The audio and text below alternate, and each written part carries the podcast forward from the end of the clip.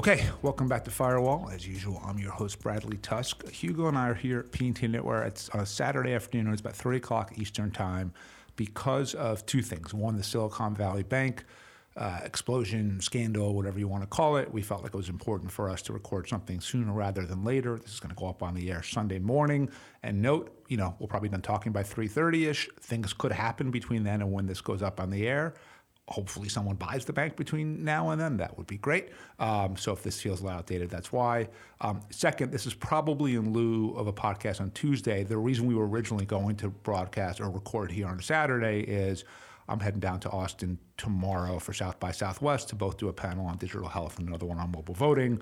So that's what we were going to do. Um, obviously, this is such a bigger story that we're both going to focus on this and put it up uh, right away. So that's where we are. Um, okay. Hugo, what do you think about all this? Well, I, I, just want to hear what you think. Obviously, I mean, it's the sort of the story that blotted out the sun this week. Um, yeah.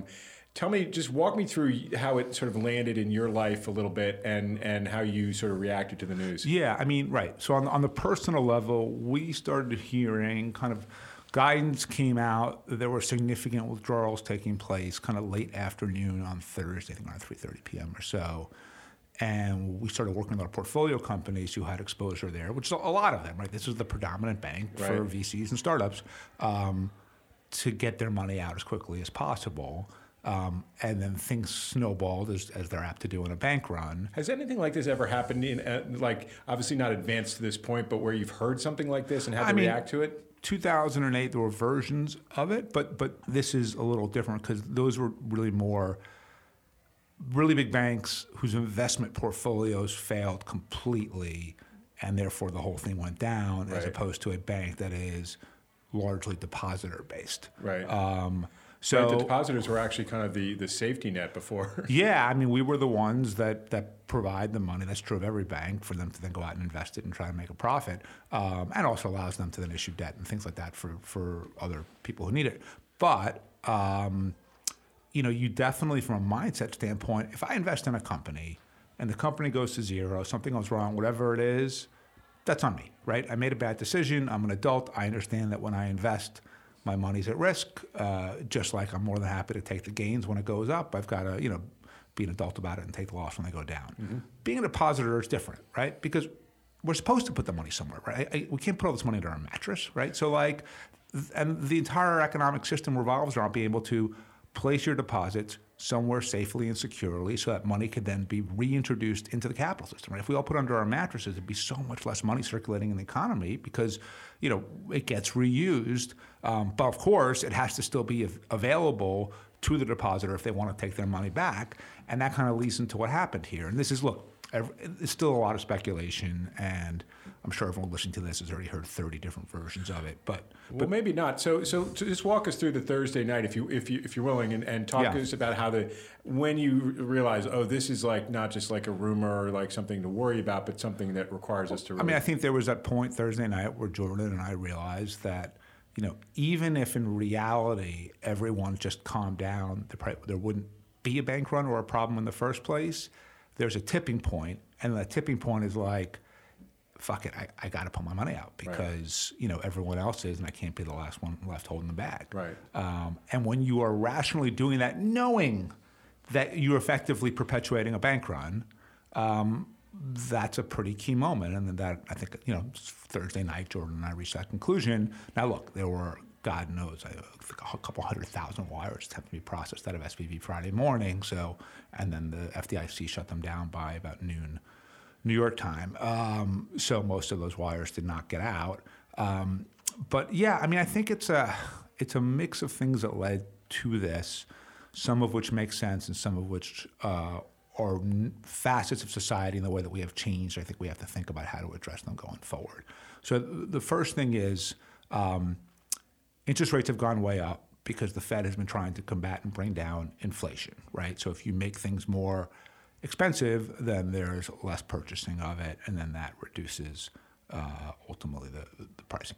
Um, however, when you did that, um, one, if I'm a depositor and I'm not seeing any of that, right? So I'm getting nothing or a quarter of a basis, you know, a quarter of a, a point on my money, and all of a sudden it's at 4.75 elsewhere, right? You have people saying, okay, well, I'm going to pull my money out of SVB or whatever to put it into something that would take advantage of the current situation. So you had more people withdrawing just because of the, dispa- the disparity between the long-term rate um, and where uh, things had been, or sorry, between between the immediate interest rate and where banks were paying out to depositors, right? Right.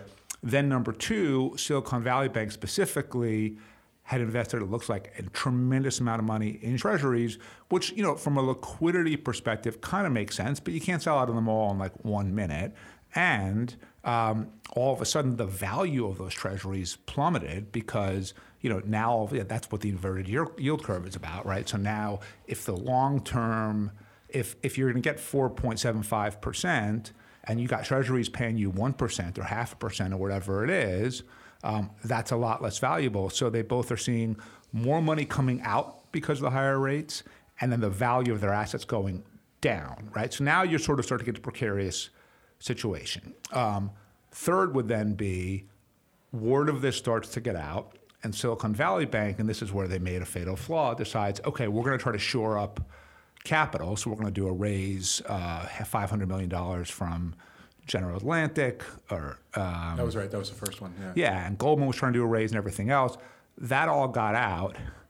And instead of just messaging it well and transparently, of like, here's where we are, here's what we have, here's what we don't think there's a problem, Instead, they just try to bullshit their way through. Everything's fine, everything's fine. Nobody believes everything's fine. So the automatic reaction to that was they're lying. Well, it must be much worse. It must be much worse. So people start withdrawing their money. And then, as we discussed, once you hit a certain inflection point, everybody starts withdrawing their money because you, you would be stupid to leave it in there. Um, so the bank shuts down tr- uh, trading and it's taken over by the FDIC. Um, and now the question becomes one, what happens to the bank and its depositors? Two, if there's not a solution that works for the market, what happens to 10 other regional or specialty banks um, that are in a similar situation, right? So, you know, part of the reason why SVB was in this moment is their customers are not regular people, right? Their customers are venture capitalists and startups by and large. Something like, I think like two and a half percent of their depositors had less than the 250 grand right. FDIC insured, you know, in there. Um, so, if you have lots and lots and lots and lots of individuals, you can kind of stem the timing of a bank run maybe a little bit, right? You can't really do that when all of a sudden it's concentrated into far fewer portfolios. Can, can I ask you um, one question? Just in, is there not a way to insure your money at a bank outside the bank? So if you're above the FDIC limit, you can go to another insurer. It's a good question. I haven't heard of that. I didn't see anybody refer to it either. I guess the reason why insurers wouldn't do it is because it would only come into play in a panic, and so much money gets wiped out in a panic That's a good that point, you would right. lose a lot more than you would gain in the premiums. Yeah, yeah, um, that makes sense. So, where are we right now? Um, we know that different banks are looking at acquiring Silicon Valley Bank. Um, we have been hearing rumors all day that on Monday, 50% of deposits will be returned mm-hmm. to the depositors. Um, and then, you know, I think the Fed's going to have to say whether they're going to backstop this or not. You know, just on some calls I was making with people who are kind of in, in the regulatory part of this on the way over here, um, there seems to be a clear distinction in people's minds between investors and depositors, right? Investors, you took the risk. Depositors, you're doing what you're supposed to be doing. So therefore, there's not a moral hazard that the Fed would say, well, we can't bail these guys out because all it does is then encourage future bad behavior. Depositors didn't behave badly at right. all. We literally were just following the rules. Right. So, um, so I think that there is a shot that all the money is eventually recouped. So then the question becomes over how, what period how, of time, time long, right? Because that's really important. Like for me, because you can you have a 10 year investment period for a venture fund, if I have to wait a year to get some of the money back, like I can amortize it and kind of move shit around and make it work, right? It's not going to have a material impact on our performance. But if you're one of our portfolio companies or any portfolio company, and luckily we don't have many in this situation, but a lot of people do, where you got to make payroll, and all of a sudden the cash isn't there.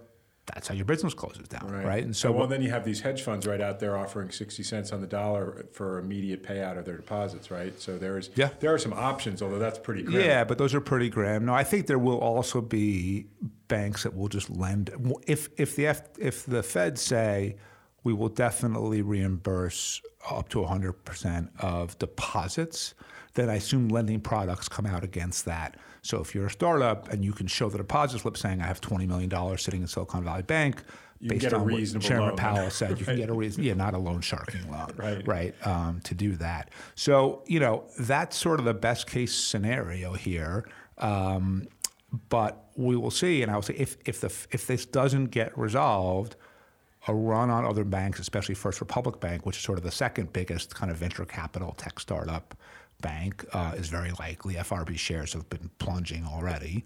Um, and then, generally speaking, regional banks uh, are much more susceptible to this because you know they have fewer customers and it's yeah. concentrated, right? So um, that's where we are at the moment, right?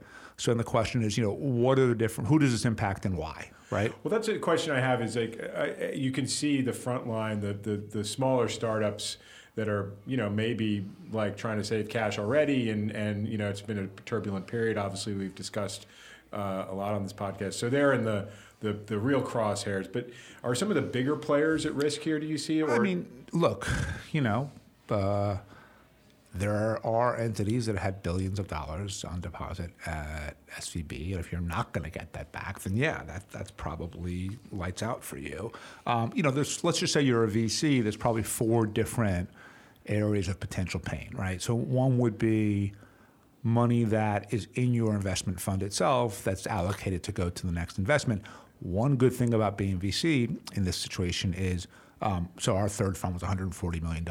We don't have $140 million sitting in an account. V- venture capital funds are what's called drawdown funds. So basically, I'll issue a capital call saying, okay, Hugo, you know, I'm going to make $10 million of investments in this quarter or whatever it is, or in these two deals, and then you pay it as it happens. Oh. The reason why an does S- everybody do it that way? Is it yeah. like okay? Yeah, that's how VC works. The reason why an SVB was useful to the industry is, you know, cash flow is lumpy, right? And like every person is not going to pay their capital call at the same exact moment, and some people don't meet the deadlines and everything else. So what SVB does is say, okay, you know, here's seven million dollars to write your investment check. You're effectively borrowing the money from us. You'll pay us back with interest on short-term basis, and then in two weeks, when all the money comes in for the capital calls, Oh, so that's one of their main functions. I, yeah. you know, it's funny. I didn't see that well explained anywhere. the loan is Um, repaid. I mean, that's one of the reasons why VCs use them is they can smooth things out for us. Um, but also, there are people who said, okay, I've got, you know, they just did a capital call, or I've got a deal teed up, and I need to have cash there. So they got a ton it in is. one account, So that gets so one is you have VCs who whose LP money was sitting in deposits that if it's not recovered, that money is gone. That means that at best case, the performance of those funds goes down, the MOIC, the IRR, all of the returns, likely the DPI, goes down with it. Um, and so that's bad for performance, and some funds won't survive that of long term, meaning they won't be able to raise a subsequent fund if it has too much of a material impact on their performance. Number two would be every venture capital fund also has a management company, which is what pays everyone's salaries, right? So VCs get a management fee, typically 2%. So if you have a $200 million fund, you know, you're getting $4 million a year uh, in fees, and you use that to pay salaries and rent and healthcare and whatever else. Um, if you had your management fee money in SVB, you have to make payroll. Like, fucking thank God for us, we happened to have done payroll on Friday morning, and it went through at SVB. So, you know, we didn't face this immediate crunch of like, holy shit, what are we going to do? Or the, the money is inaccessible, and we got to pay people. Um, but if the money doesn't become available pretty soon, that's going to become an issue. Now, Right. for us, it's not a huge amount of money. I am fortunate that I'm in a personal situation where I can bridge the gap. Um, so that's not going to, we're not going to have a problem around this, but, you know, uh, only because uh, I have the, you know, I'm position of privilege to do that.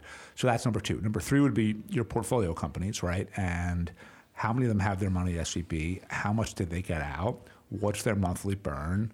You know, if, if you're a company with $25 million at SVB and you only got 5 million out and your monthly burn is a million and a half a month, basically you got three months of runway. You can't, usually, if you only have three months of runway left, you wind the business down, right? But in this case, these aren't businesses that should be closing. They're just businesses that happen to have their deposits at SVB. So, um, making sure that they can stay in business is really, really important.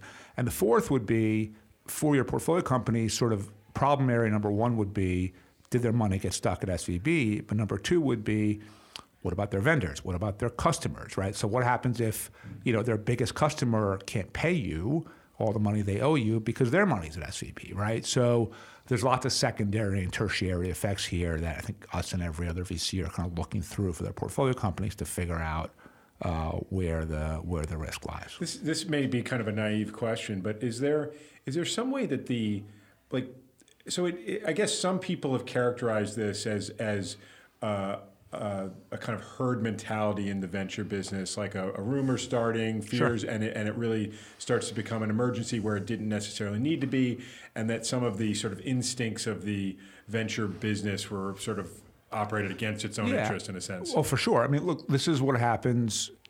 Look, a bank run by definition is rumors get out there, people believe them, people panic, they start taking their money out. Other people say, I well, I have to take mine one, out, right. but it can't be the last one.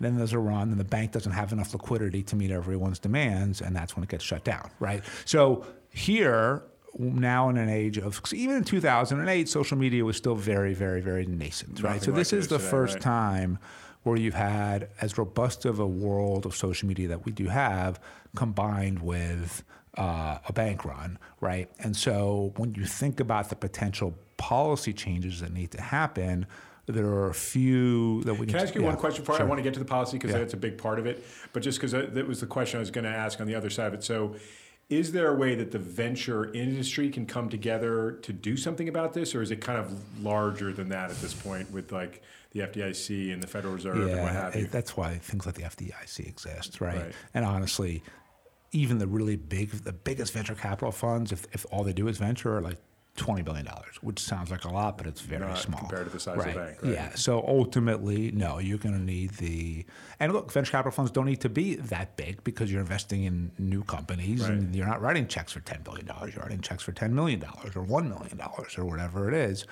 Um, so I don't see how there's sort of an industry solution, solution to, to, this. Right. Um, I think the industry can work with the feds to try to like make it as painless as possible. But there's also not like there's something called the, the NVCA, the National Cap, Cap Venture Capital Association, and I guess to a certain extent they can speak on behalf of the community. But it's not like we have an election every year, and these five VCs are you know like our panel to the to the feds, right? So like I would imagine that you know people who are running you know, Sequoia, Andreessen, NEA are talking to the Fed about it, but um, right. But I don't know. So, so the, you were before I stopped you. You were about to start talk about some of the policy well, implications. There's, there's two. There's two buckets, right? Okay. The the first bucket would be things that are just regulatory changes that were made that were bad, or regulatory changes that should be made to prevent this from happening again. So the, the first one and there's some debate about this just based on different experts that I've talked to is so if if you're a really big bank, you have to undergo what's called a stress test from the feds, which basically says, you know, how, what's your debt to asset ratio, um, and how quickly can you raise capital if you need to, so that if there is a run, you're able to meet the demands, or if the market collapses or whatever it is. It used to be for anyone with over $50 billion in assets, that was the requirement. Trump raised it to $250 billion. SVB just had 175, so went from being subject to a stress test to not being subject to a stress test. Some people have told me that, you know, had that been in existence, they might have been able to catch it and stop it. Others have said to me, look, stress test doesn't measure for what this issue was. Um, so it's not really going to uh, Sentiment make a, a, huge, huge, difference. A huge thing. Yeah, so right. we'll get to that in a second. That's yeah, number okay. one. Number two would be apparently if you hold long-term treasuries, you don't have to mark to market. So, right, hold to maturity, right? Right. So, so mark to market means, normally speaking, if you have public equities, you have to say, you know, if, if you want to say my, my portfolio is worth $100 million, the value of all the equities has to add up to $100 million on that day, right? It can't just be like, oh, it was this once, or we think it might be this in a year. right. um, it's what it has to be. However, there's an exception for long-term treasuries that I wasn't even aware of till today. And as a result, you can look stronger than you actually are, right? So let's say you had $100 billion in long-term treasuries the value might have fallen, let's say to 80 billion, you're showing 100 billion on the your tradable value of those correct. Of those and so as a result, you're um, not as strong as you think. So uh, maybe not allowing it to be more, maybe requiring mark to market made sense, or some some compromise within that um, that again would not create these sort of false impressions. But the other bucket, and look, this is harder to do, but this is more typical of this podcast, quite frankly, is all of this was called, caused by a combination of traditional factors that lead to bank runs, right? Lack of liquidity, big changes in interest rates, depositor behavior, all of that maybe, fine. Maybe some poor management moves. Terrible management by SVB. And that's, that's, that's right. For some reason, I haven't attacked them yet. Um, they messaged this thing terribly, right? So when it came out that they were seeking more capital, I did say this before, they, they, they spoke about it in ways that were so disingenuous and unpersuasive. I remember seeing the deck on Thursday and saying to my team, like, this is the worst fucking mess, internal comps I've ever seen, right? Um, and so poor messaging by SVB for sure. But the other thing, of course, as we're talking about, was social media and sort of the ecosystem now moves at warp speed. And so things that maybe before would have taken a little longer, and so someone like the Fed could have stepped in, restored some order, and potentially prevented something from happening, um, they don't have that ability to do so. Um, in the world that we live in. So here's, and I've literally thought about this for the entirety of the walk from my apartment to the bookstore, so it's not like this is particularly well thought out. But um, maybe in the same way that a stock stops trading when there's a certain amount of volatility that it exceeds, right? And they say, okay, we are halting trading on this stock. It's too crazy. Um, maybe there's a social media index for that too, right? Or maybe it is if there's enough tweets or retweets or posts or whatever it is indicating something like, you know, a severe lack of liquidity shortage, um, then you suspend trading on the bank, or maybe you suspend posts on social media around that. I'm sure there are some First Amendment concerns about that. But we don't index for public sentiment.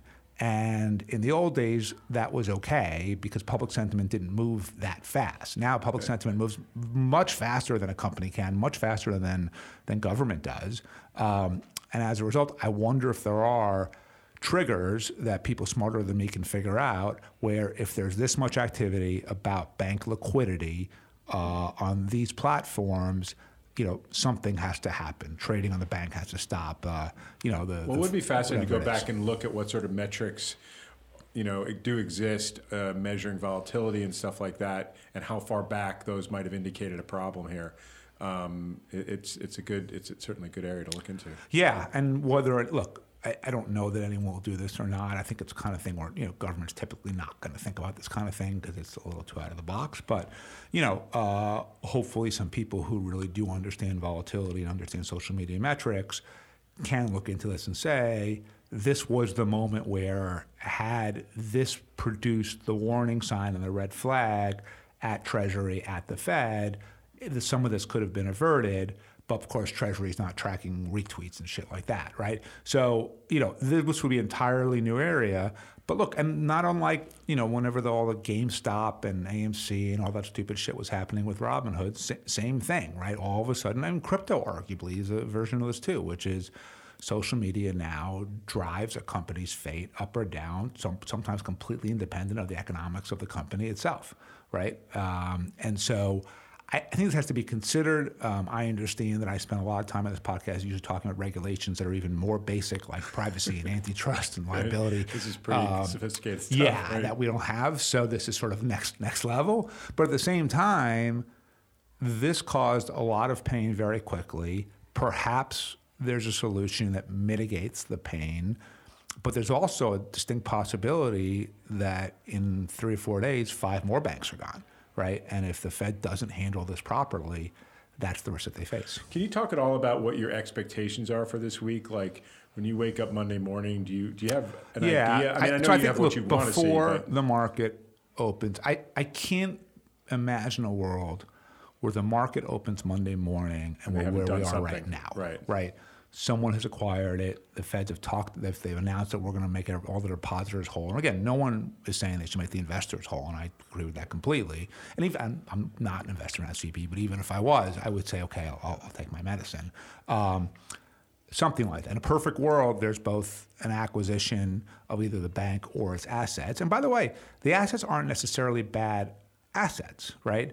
They just hit this disparity where they weren't enough to cover all of the demands for liquidity in a bank panic itself. Um, so either an acquisition where we know everyone's going to be made whole, the Fed saying whatever happens, all the deposits are made whole. If that happens, I think everyone calms down.